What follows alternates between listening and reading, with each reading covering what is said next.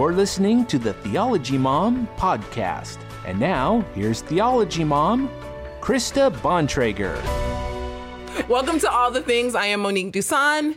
I'm Krista Bontrager, also, Also known, known as, Theology Mom. Everywhere. Yes. Welcome. Today we have. And quite- this is the show where Oh yeah, this. You know what? I'm just jumping right on This is in the- and right over. here. you. Let me read that. This is the show where we discuss all the things related to God, life, and the Bible. Yes, where from a, we, we and we talk about it from a historic Christian perspective. Like, yeah, we try. yeah, things that are happening in today's culture Yeah. from a modern, I mean, a historic Christian perspective. I just maybe I'm not ready. Maybe can we start again? This is live television, my friend. Uh, well, there's that. Hi, people.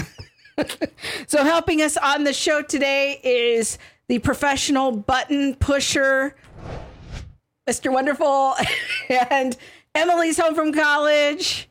Yay! Woo! She's monitoring our sound today. And then Abby's behind the scenes getting some publicity pictures for us for the website. Woohoo! There's the wave.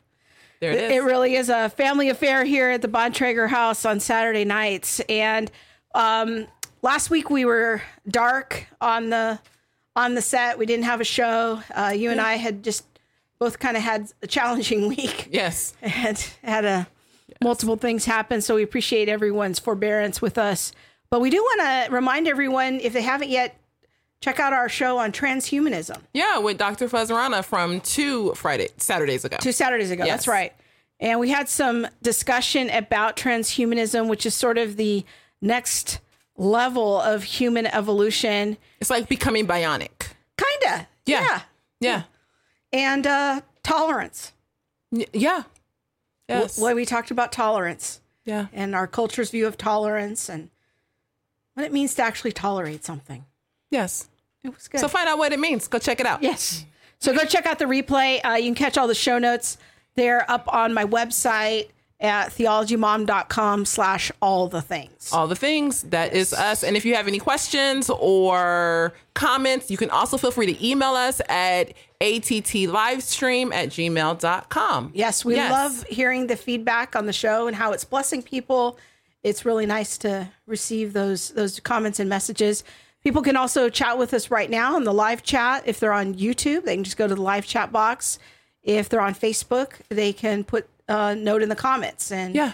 we will be trying to weave those into the show as we go along. And then last, well, the last time we were on, so two Saturdays ago, I said that if people would follow me on Twitter, I would post more. So I've received some additional followers. I'm up to 13. woo Yes, yes, yes. I'm up to 13. And I have made some more posts, one of which we'll talk about later. It's tweet of the week, yes, the tweet of the week. the real Monique D. Yes, you can find me on Twitter at the real Monique D.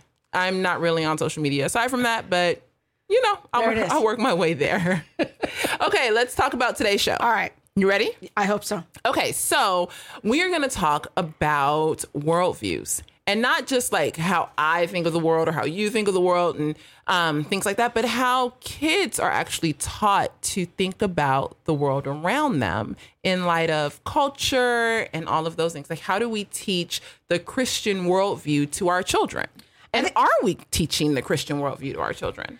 Yeah, it's uh, something that seems to be sometimes more caught than taught, but we want to also be intentional about it. And let's face it, Christian parenting is hard these days.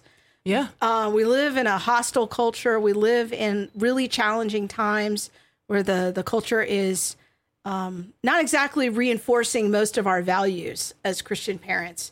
So, how can we have those conversations with our kids about what it really means to be a Christian and see life uh, from a Christian point of view? So, we're going to talk to uh, my friend Elizabeth Urbanowicz about Yes. that. So, Yes. just a few minutes here. And later in the show, we're going to be talking about the ever so growing in popularity issue of the Enneagram. Yes, I am an eight.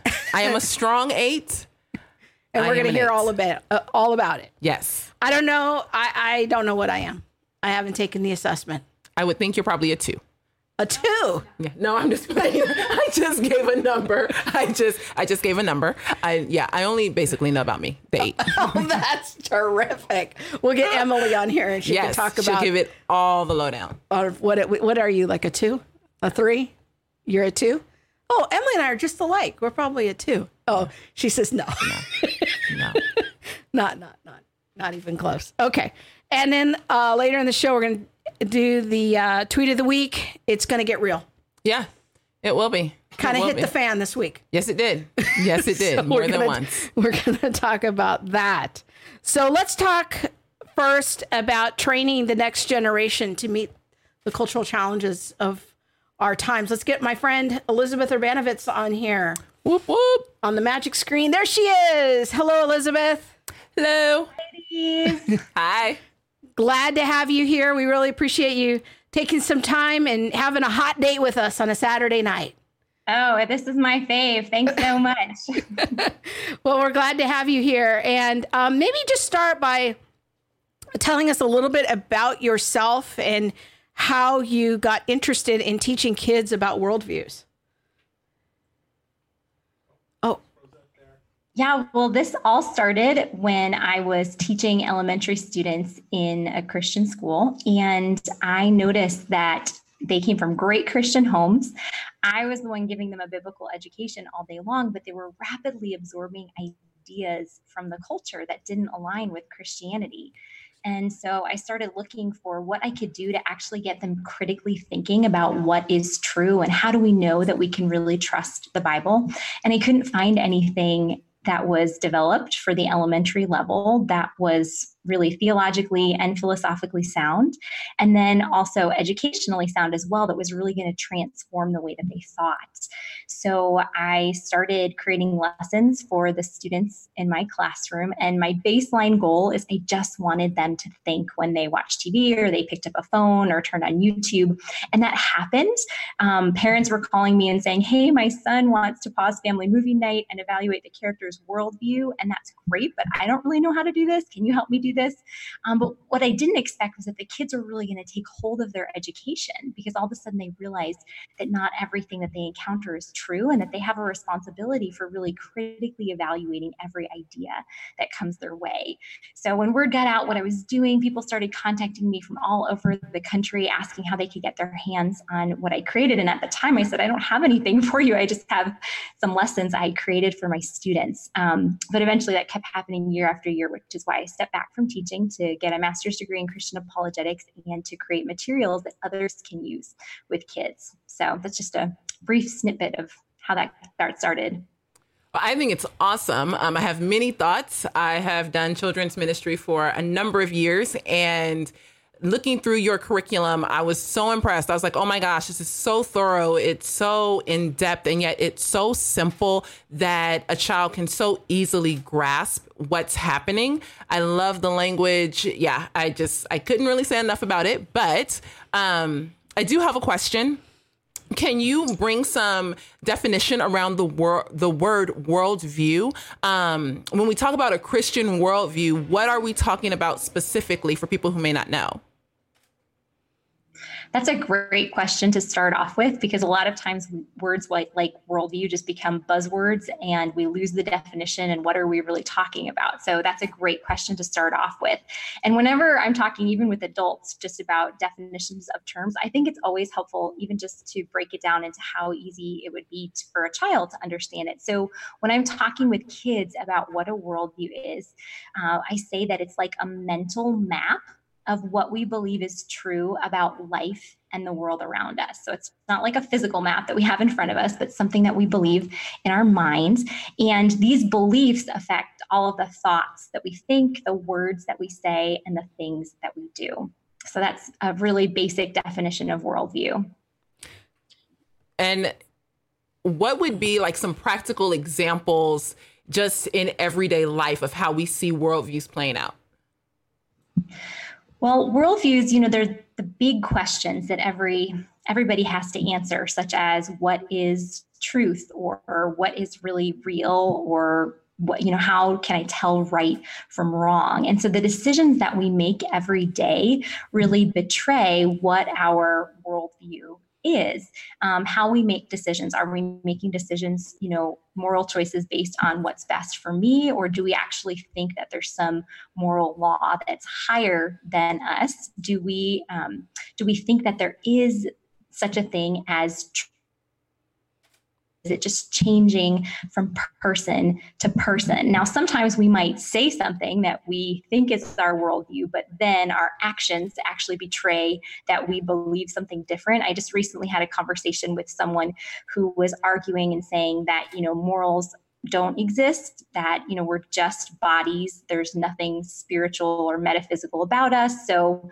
what we think are right and wrong are just evolutionary instincts. You know there really is no such thing. And then after this later in the conversation i told her how somebody had recently backed into my car and just sped off without leaving a note. And she was like that's terrible. How dare they do that? That is the wrong thing to do. And i was like well yes i would agree with that. But according to your worldview you know that's there, there's no such thing as absolute right and wrong. So sometimes we might say one thing, but actually really believe another thing.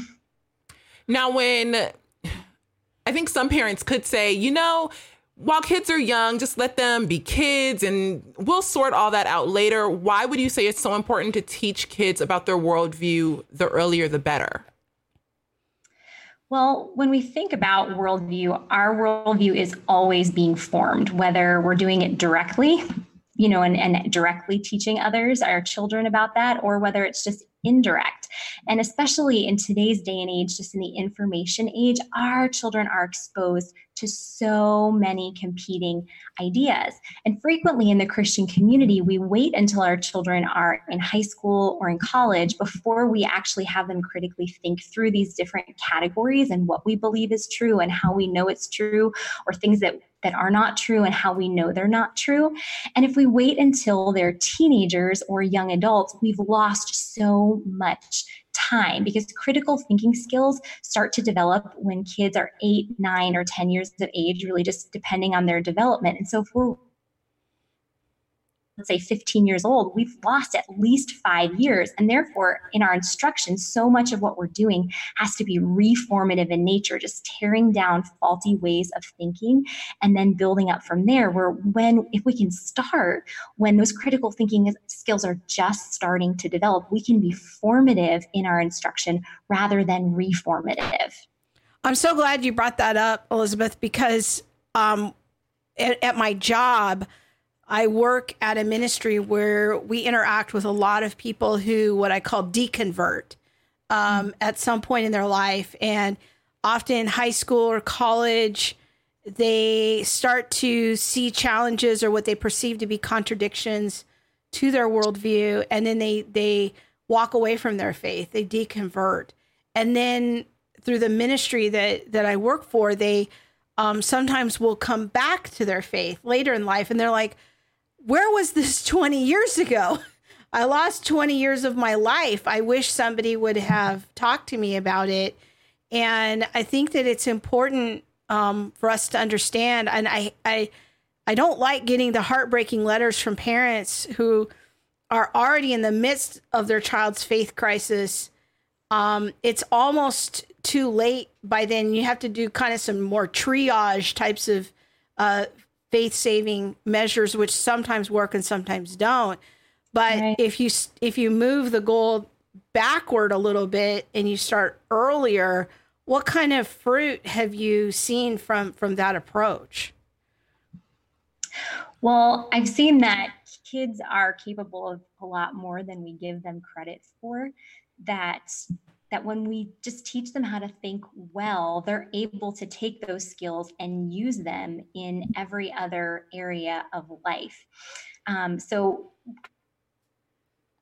that I did really started to transform just kids' academic careers that they were applying what they were learning in mathematics and in history and in science um, in all subjects. But then um, just on a really practical level you mentioned you know kids walking away from the faith. And several years ago i had the mom of one of my former students. She reached out to me just through a text message and said that her daughter was you know starting to doubt god's existence and could i be praying for her? And i said of course. Can i also meet up with her for ice cream?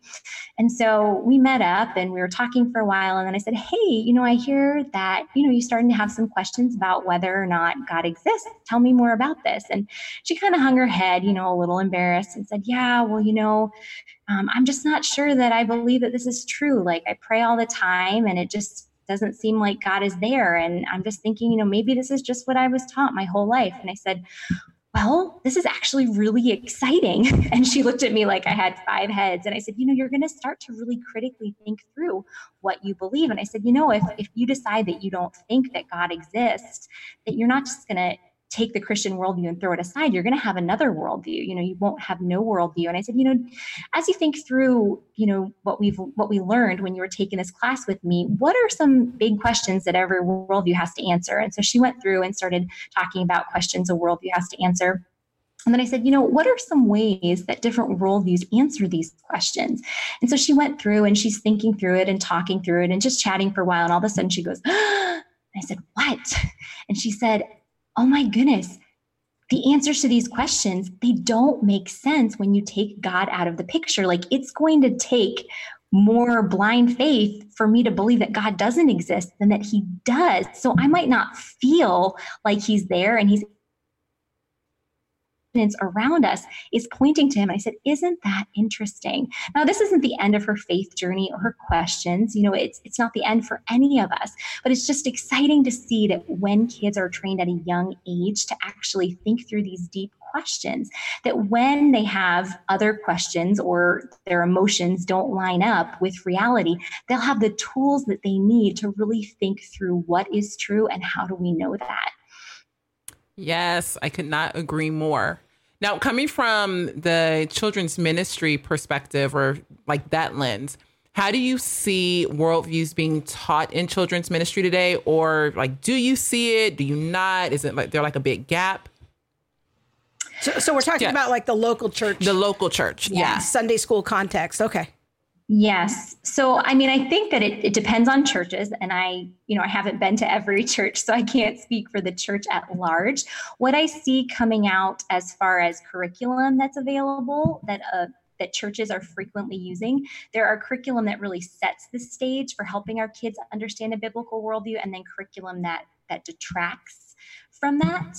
Um, just overarching when we think of just the framework of children's ministry, one thing that I have found is that a lot of times we view children's ministry more in forms of entertainment than education. And now we want our kids' ministries to be fun, we want them to be engaging, but a lot of times we just present kids with information and then do a snack and a craft or a game, and we don't actually have any like real goals for them. We don't have one essential question that we're wanting them to answer by the time that they're done with this lesson. So that's one weakness I found. I have been encouraged recently um, just by some curriculum that's really setting kids up to start to understand a biblical worldview. For example, the Gospel Project from Lifeway does a really great job of helping kids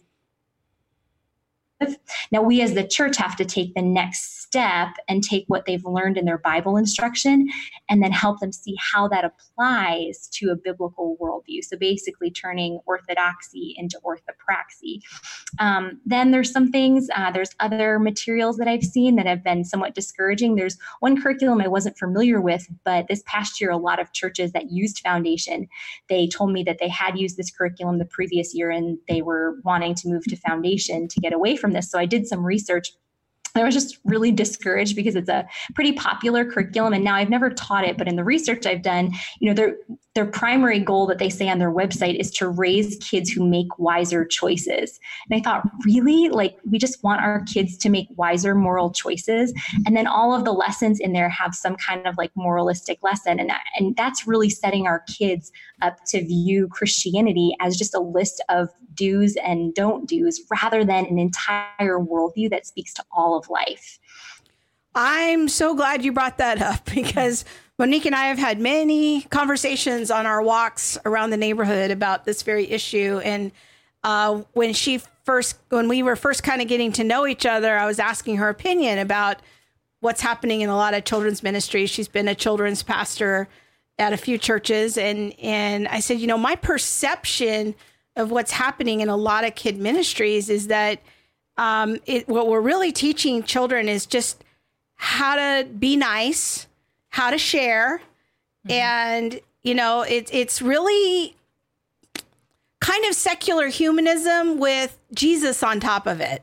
Right. And I don't see it as a worldview construct. And really teaching kids like, no, this is a this is a whole life view that you have to know how to answer these big questions. And it's been kind of a revelation for Monique. Like, I don't know if she ever heard the word worldview before she came. Of course I us. did. Of course I did. But I um I also did not necessarily apply apologetics the way that I wish I would have in my time in children's ministry or seeing the real benefit of that in helping to frame their worldview.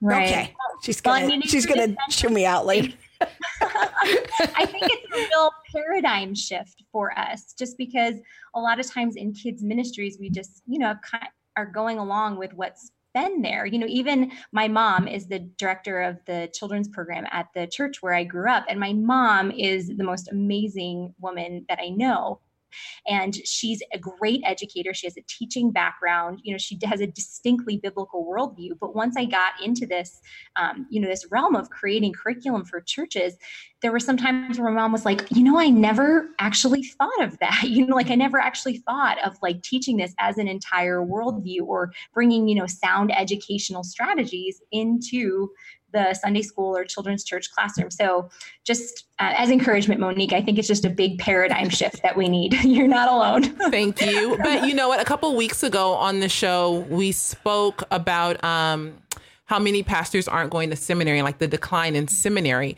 And so I'm wondering if what we see throughout the church, all the way down into kids' ministry, is more of a reflection of that. Like apologetics isn't really going forward from the pulpit to the adult parishioners. And you know, you pull your Sunday school people and your children's ministry people from the the pews usually. And so if that's the case, are we not giving um, apologetics to our kids and that that worldview framework to our kids because of that. Right. Just my thoughts. So let's. When I know we have a lot of parents watching the show right now, Elizabeth. Um, let's talk a little bit about some practicalities. Like, what could be some some ways that parents could weave in worldview conversations just while they're driving in their car with their kids or when they're shopping in the store? Like, what are some everyday examples of some conversations we could have with our kids as we go along? Well, with those examples of driving in the car or being at the grocery store, I mean, there are worldview statements all around us. You know, something like, you deserve this, or, you know, like, this is healthy for you. um, different statements like that, we can use those as great opportunities to ask our kids questions.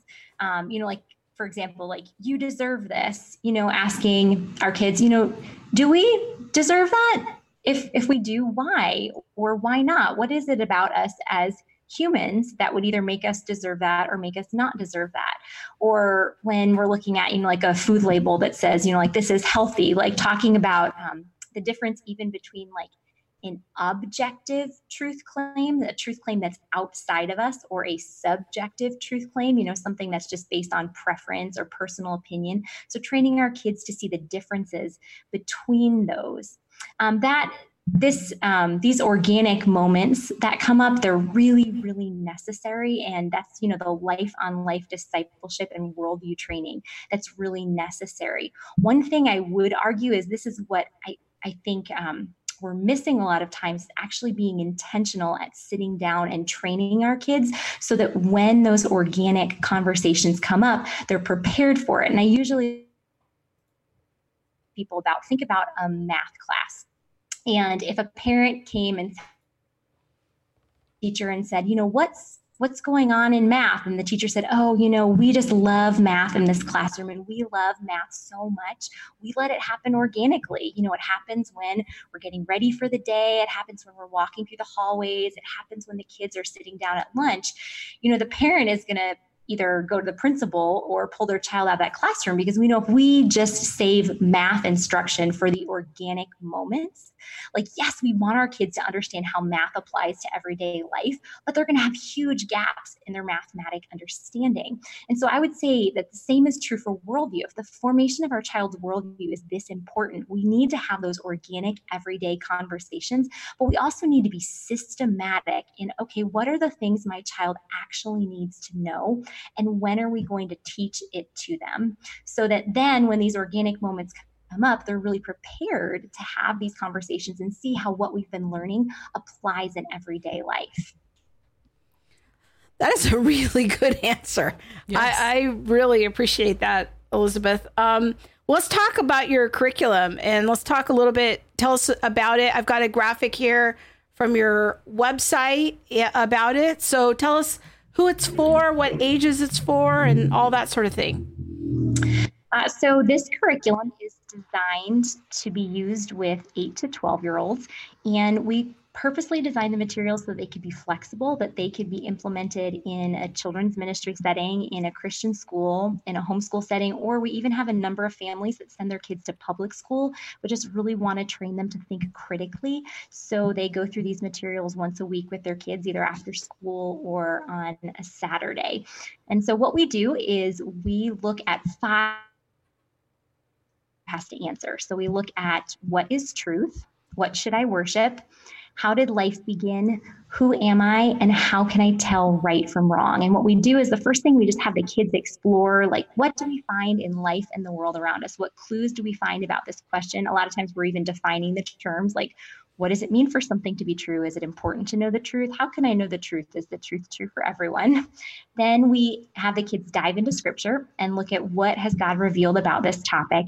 And then we have them look at the beliefs of four competing worldviews in our society, and we have them compare and contrast those beliefs and then evaluate which ones actually line up with reality because we want them to be A, aware that there are these competing ideas in our society. Then we want them to see, you know, every worldview has little nuggets of truth in it. You know, it's not like this worldview has no truth in it, but we want them to walk away understanding that Christianity provides the best explanation for reality, that it's the only worldview that consistently lines up with what we find is real. And so we have lesson plans for the teachers to use um, and workbooks for the students. And then we also have videos because worldview you know is this concept that a lot of times we as adults haven't been trained in and it can be really intimidating to teach something that we don't feel comfortable with. I know when i was in the classroom anytime we had a new curriculum that i didn't know very well it would be super intimidating because it's like what if the kids ask a question and i don't know how to answer it? So we have a video for the adults just to break down what is this concept why is it important what are typical questions kids might ask and then videos where we actually teach the content to the kids. So the adults are still involved but they don't have the burden of actually teaching the material to the children. So that's just really quick. that's good.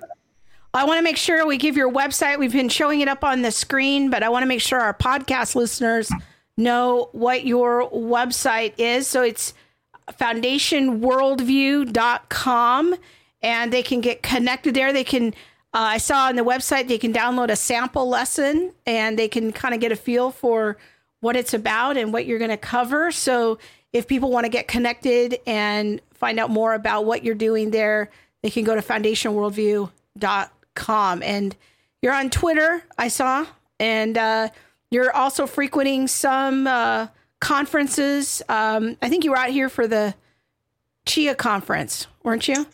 Yes, we just ended our homeschool conference season and Christian school conference. Yeah, that's a tough life. I've I've lived that life. Uh, so I I wish you well and success. And do you think you would um, write an, another curriculum? Are you looking down the line at the future, or what are you thinking? Perhaps a curriculum for adults. well, the goal is to continue creating materials for children that adults can learn alongside. um, and that those who have gone through the curriculum for the first year, that's what they're asking us. They're like, okay, this was great. Our kids are thinking in the right direction. Now, what do we do? What's so, the next step? Yes. So the goal is within the next two years, we'll have a second installment of the curriculum. Um, so not ready to reveal exactly what that will look like yet, but stay tuned because it is coming. Awesome. Well, I'm looking forward to seeing more of your work. And I met Elizabeth through uh, my friends at Women in Apologetics, and her curriculum has actually been featured as the kids program during the Women in Apologetics conference.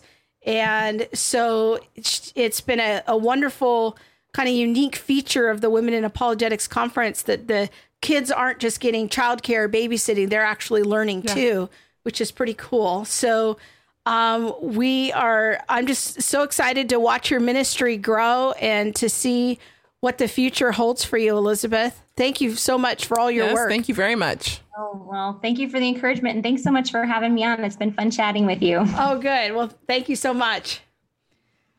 Okay. That was great. That was her curriculum is phenomenal.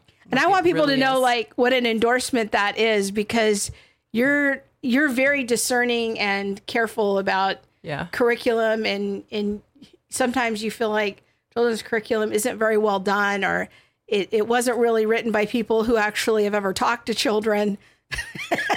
There's that. and so, yeah. Or who get that kids can do other things aside from have fun. Like, like I, I really appreciated what she said about um, how a lot of times we look at children's ministry like it should be fun and that kids need to be having fun. And I don't know that I agree with that all the time. I think that fun is kind of relative.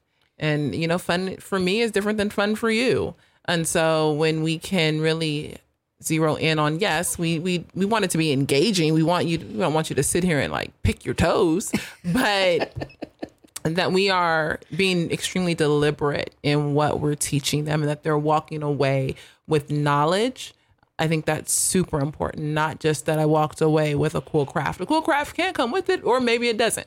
But um, what am I, or how am I preparing you for when you're 15?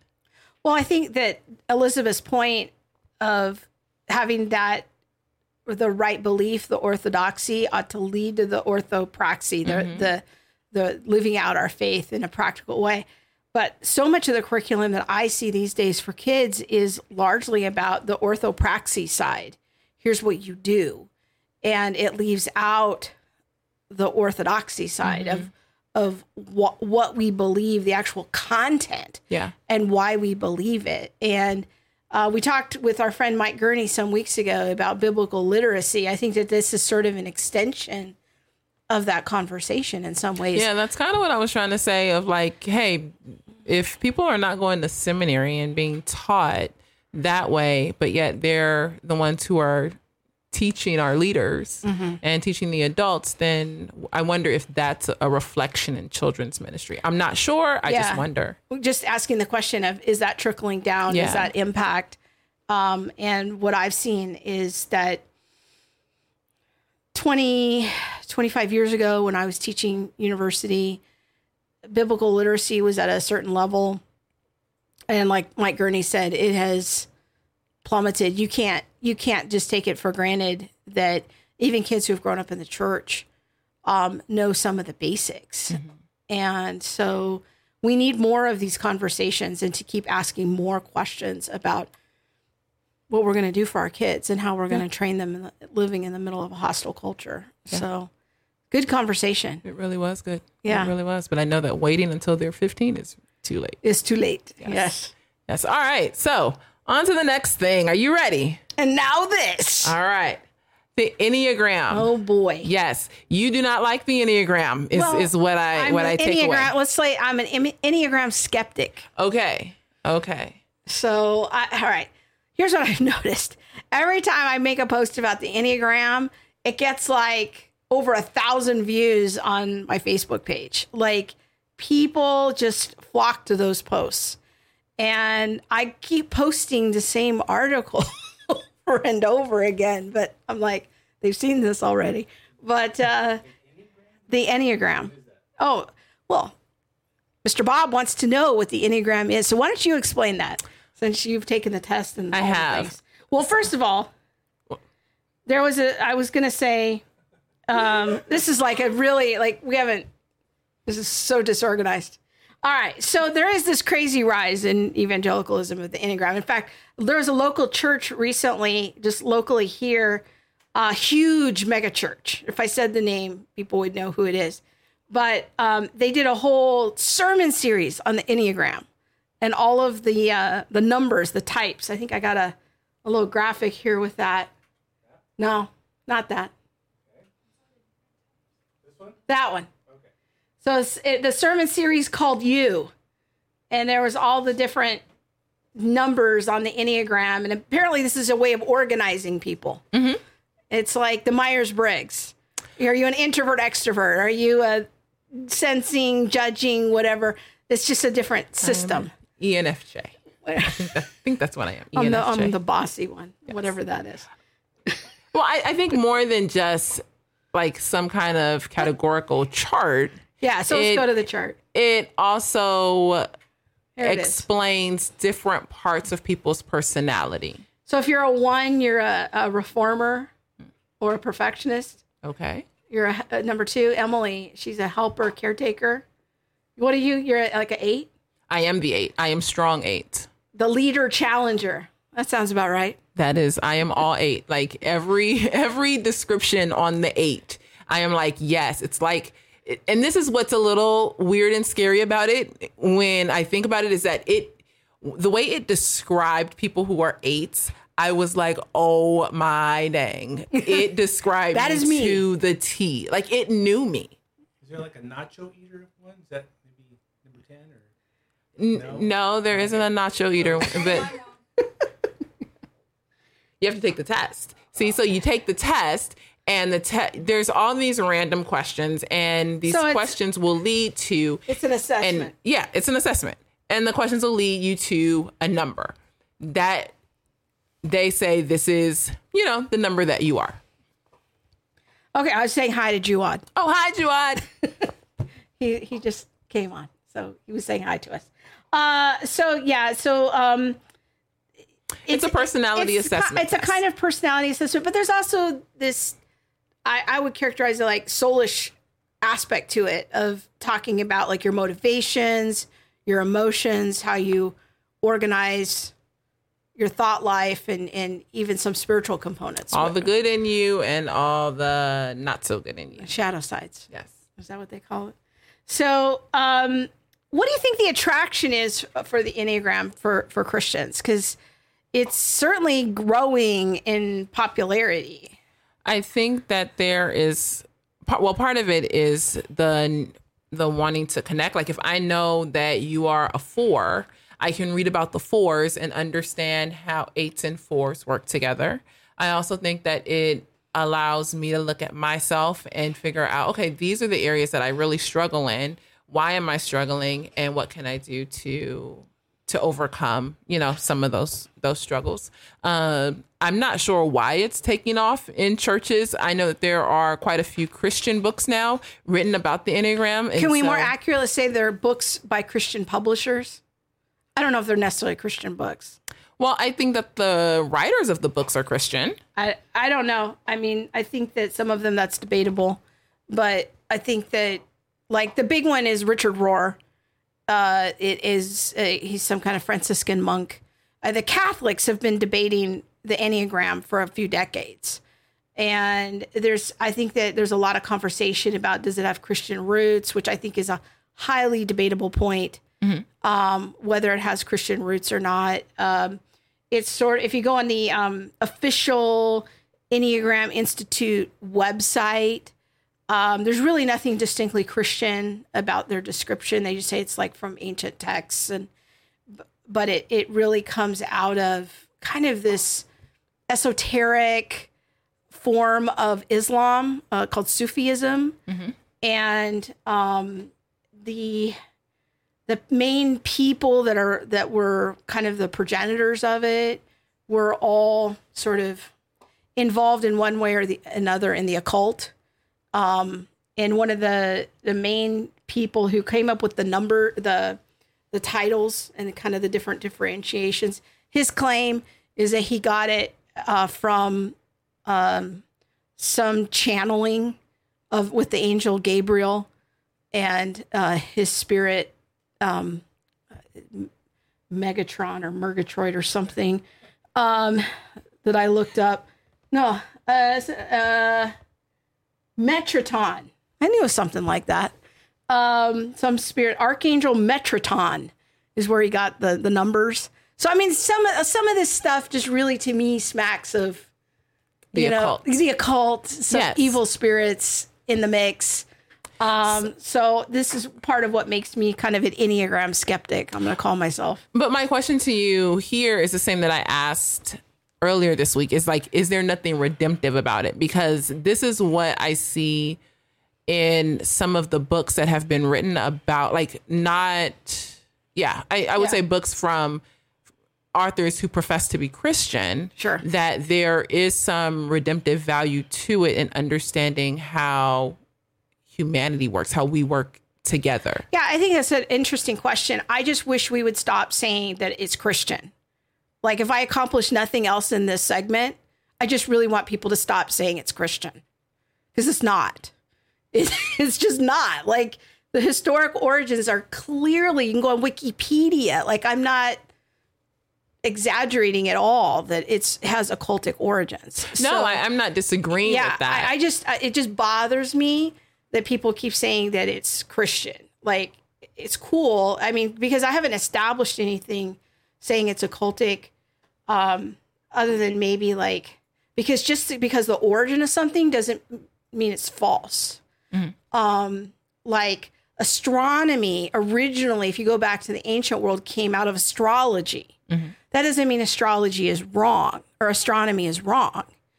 Um there so you don't want to commit uh what is that called emily? Uh which fallacy is that? The genetic fallacy. Um so just because it it has occultic origins or was came about by uh, occultic people who believe in the occult doesn't automatically mean it's wrong. I just really want us to stop saying it's christian. That's that's my first point. My second point is that um i think it, to my knowledge, it, at most we could say this is kind of a form of pseudoscience. Like it hasn't been validated. Like I, I, I looked in vain this week for a peer-reviewed study that showed that the Enneagram um, organizations or categories had some kind of psychological or sociological study behind it, behind the validity of it. So I think, you know, that would be my second point is that at best it's some kind of pseudoscience um, similar to the Myers Briggs about how we organize people. It's basically based on observations. People kind of categorize this way. You know, it, it's I it's like okay, well, if that's helpful to you, great, yay, yay for you. It's I'm like an eight, and it's I, like the know, Strengths us Finder. Yeah, it's like the strengths finder. Like, yay, okay. I got the strength of uh strategic is number one, you know? Yay for me. I'm intellect number one. Okay. You- and in case you wanted to know that at home, why not? Yeah. So I, I mean, there's nothing wrong with it per se in terms of observing patterns of how people relate to the world.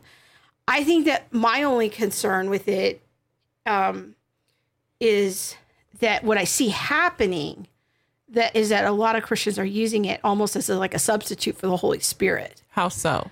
So uh, my friend, who doesn't want me to use her name, I just I'm trying to remember, has a had a great uh, post on Instagram, and I would say that uh, she's 19, and she actually went and listened to the sermon series. Uh, she's a sociology major at a university and had been exposed to the Enneagram, and so she started researching it. She's a real research hound, and so I wanted to read her Instagram post here.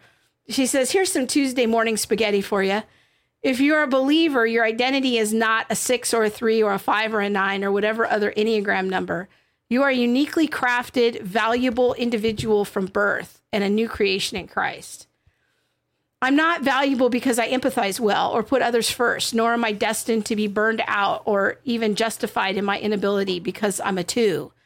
Um, I am a redeemed and adopted child of God Almighty. I'm not valuable or worthy or me because of what I do or innately feel, but rather what Christ has and continues to do in me. I don't struggle with saying no because I'm a two, but because I'm a prideful sinner who doubts the goodness and ability of God to be con- in control as I try to put out fires and restore people and carry the weight of a broken world on my own strength. I'm a prideful sinner learning to rest, not to grow my own psychological potential or social value, but in order to worship the giver of complex emotions and the ability to work anyways.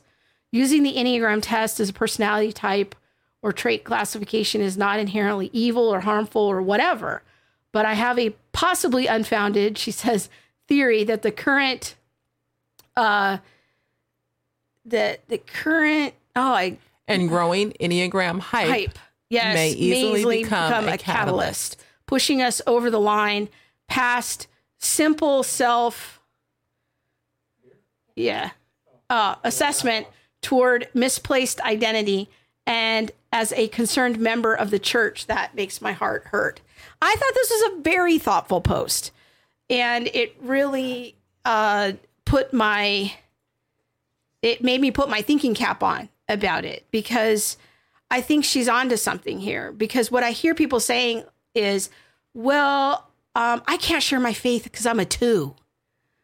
Well, God doesn't care that you're a two. I mean, maybe you could say that you have certain propensities a certain way, but you're still going to have to figure out how to live out Matthew 28 19, you know, even though you're a two. And whether if you're an eight, and people give you feedback that you're kind of pushy, you're still going to have to figure out how to love your neighbor in a way that makes sense to them.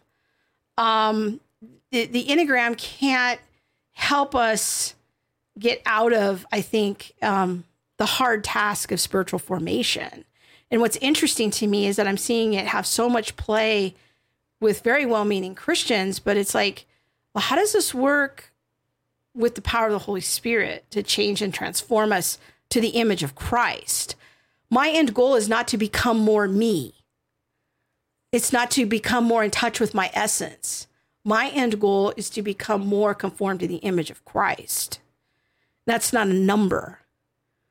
And so, sowing into my es- essential self is is not my end goal. So that's that's just kind of my thought. What what are you thinking about that? Well, I opened my Facebook and like literally the first thing, and it's just right here. I'm not making it up.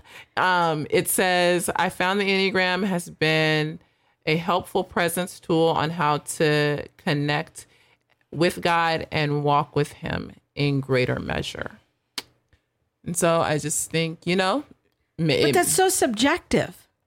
I mean, I could say that going to a 12 step program helped me walk with God more. It, When- it, it, that's so subjective. But I wonder for some people, is that not why we call it subjective? Because that's what helps and works for them. I don't know. I, I just think that what I see happening in so many churches is that um, it, it's becoming more about knowing your numbers, which, if I'm being candid, it kind of strikes me as a form of Christian astrology than about the transforming power of the Holy Spirit. And when we start shifting our words to something worldly, something happens inside of us. Like we can't go through that shift and start using different words than the Bible uses without it starting to veer us off in another direction. And it might seem subtle at hmm. first. It might seem like, well, yeah, the God's using this this analytical tool and and helping me have insight about myself. But you know, you go along a few a few years into that and you've used these words from this other paradigm long enough, that becomes your primary paradigm. And it's no longer looking at the historic Christian tradition of thousands of years of this is how we have engaged in the project of sanctification. Like, why do we need a new project? Why do we need a new way of doing this? Why can't we just be more rigorous and return to what has historically worked? And why do we need to engage in the Enneagram? Maybe we what if what if we actually took all of that that energy that's being put into the Enneagram and actually started teaching a historic Christian view of spiritual formation? and teaching people how to kill their flesh, how to say no to their gluttony, how to um, do the hard work of killing the deeds of the flesh and cultivating the fruit of the Holy Spirit in our souls. And and I, I just feel like it's shifting the conversation into using words that aren't even biblical anymore and creating a new set of goals and a new set of categories. And I'm just wondering where where is that going to lead in a few years? Hopefully it'll be a fad, it'll just bear, it'll just burn out. This is my hope. This is why I'm a skeptic. You're a skeptic and I'm a sympathizer. So that's okay. That's what makes the world go round. Yes, yes. I don't know. I um I have found it useful. I think when I and I haven't like di- delve delve. Because you can get into deep. I layers haven't and gone deep it. into it, but what I did read and when I first um like took the test and things like that, I found it extremely helpful, even in just understanding me more and like, oh yeah, this is this, and um, you know, how, what can I do or what what But what's the Like- goal of that? Like, what's the goal of knowing yourself more? Mm, I think Like, why do I need to know myself? because you don't want to be unaware, do you? But Like- but I don't see that in scripture as a paradigm. This is what I mean. Is that I don't see in scripture anywhere that says like knowing myself is a virtue. I see a lot of scriptures that tell me about killing my flesh and doing things that are against my nature, like loving my enemies and praying for those who persecute me. Mm-hmm. But I don't see any scriptures that tell me I need to know myself better and that that's somehow a virtue. I don't know because then I'm like, well, how do I know what to kill if I don't know myself?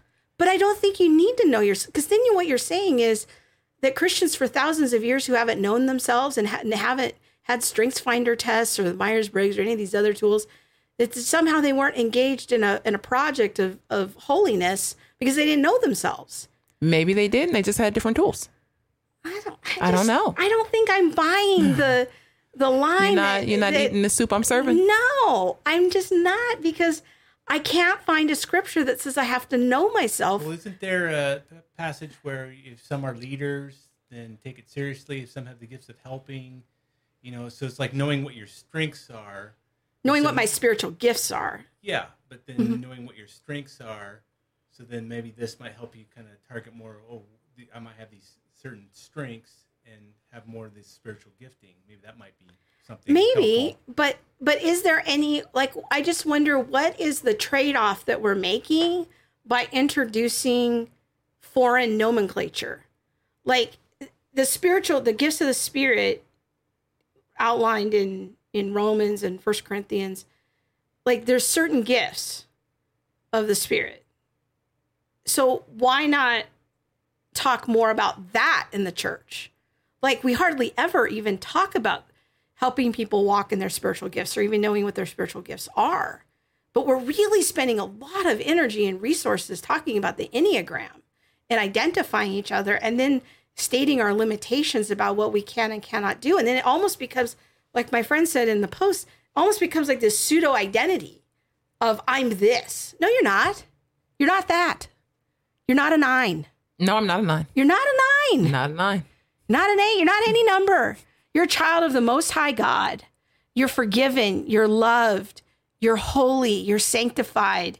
You're cleansed. You're forgiven. I mean, these are the things the Bible says about us. It doesn't tell us that we're a number, and it introduces this whole foreign vocabulary. Am I the only one who, who has concerns about this? Like, I just don't get it. I, yeah, I don't. I, I, I'm, I'm a work in progress. I'll admit that. So maybe I will get there. I think as of now, I personally have found it useful or helpful. Um, and can I agree that it does have, it did have an occultic beginning? Yes. Do I think that there potentially are redemptive measures in it or could be used um, today for good? Yeah, I, I, I kind of think so. But who knows? Like a year from now, I could be completely wrong and have to retract my statement. I just think, I, and again, uh, my position, the point I'm making is not that it's necessarily demonic, although I do think that studying the Enneagram, like some of the things I've seen on the Enneagram Institute website, could lead you into deeper things. It could become an open door for some people into a kind of a new age worldview and into some spiritual problems. But I don't think it automatically has to be that way. And that's not the argument that I'm making. Mm-hmm. The argument that I'm making is that it seems to be coming, becoming a fake identity for people. It, it, it's a form of identity theft. It attaches a label to us that God doesn't put on us. And wouldn't we be better served to have actual conversations about spiritual gifts and how to walk and exercise those? A concept that's actually in the Bible. Wouldn't we be better served to spend some energy talking about our identity in Christ, who we are in Christ, and how to reenact or re- recover some of the tools of the ancient church for spiritual formation? Some things that are actually biblical and actually in our history. Why do we have to borrow from the world? This is my question. Eh, I, okay. I, I can, you know, I'll toy around with it, but I'll have to be honest and say, sounds you know. like horoscopes. This is what one of our viewers is saying. She says, "I love you, Monique, but I'm siding with Krista on this one. I've seen so many Enneagram posts that sound like horoscopes." I don't disagree with that. I, I do think that they, some of the, come on, some of them sound like horoscopes. Some of them okay. Some of them may sound like horoscopes, but I don't know. Like I feel like if you're a Christian and use, I don't know. I just it ah, I, it doesn't strike me right. that way. That's now we'll see I'll what say. the we'll see what the comments are. That's what I'll say. It doesn't strike me that way so strongly, but I am a work in progress. Hey, hey, the All tweet right. of the week. The tweet of the week. Here it is.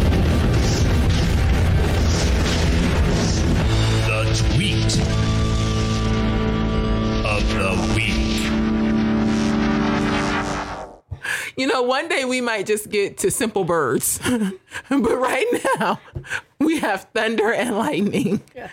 for the tweet of the week. Yes.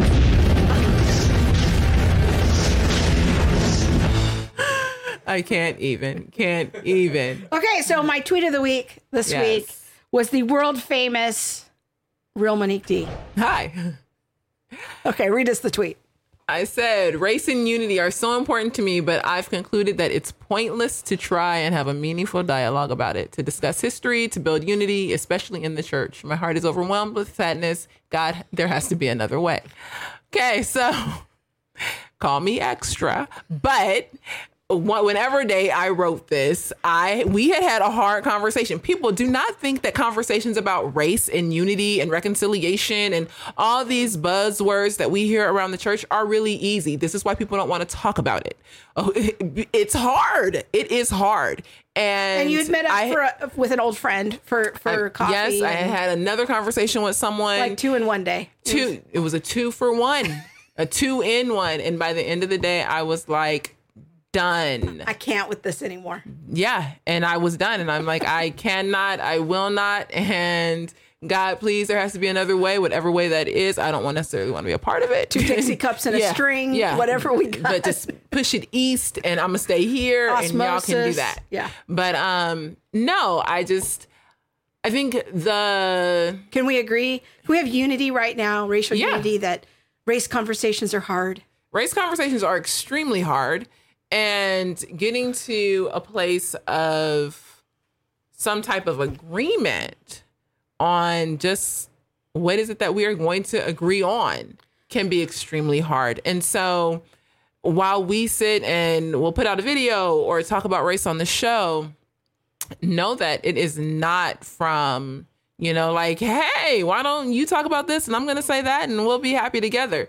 It is a lot of blood, sweat, and tears that go into it many times. Well, and I think it's, you know, we, we put out a new video. This is a good opportunity to mention that we just put out a new video this week on yeah. racial unity and um, talking about the term whiteness and trying to understand what that term means in our culture and has come to mean and doesn't mean what mo- most people think it means. Um, but what people have to understand is that we got a real nice note from a viewer today saying, "Oh, this is how these conversations should should happen." And I'm th- we're both sitting there reading the comment, thinking, "If she only knew." Yeah. if you only knew. I mean, this is just messy, hard business. It is. and and um, the the videos that we're bringing out are the things that we've figured out. Not even figured out. That would be an overstatement. Like things that we feel like we can talk about in public in this current moment. Like it's just a hard conversation because talk about worldviews. Like Yeah.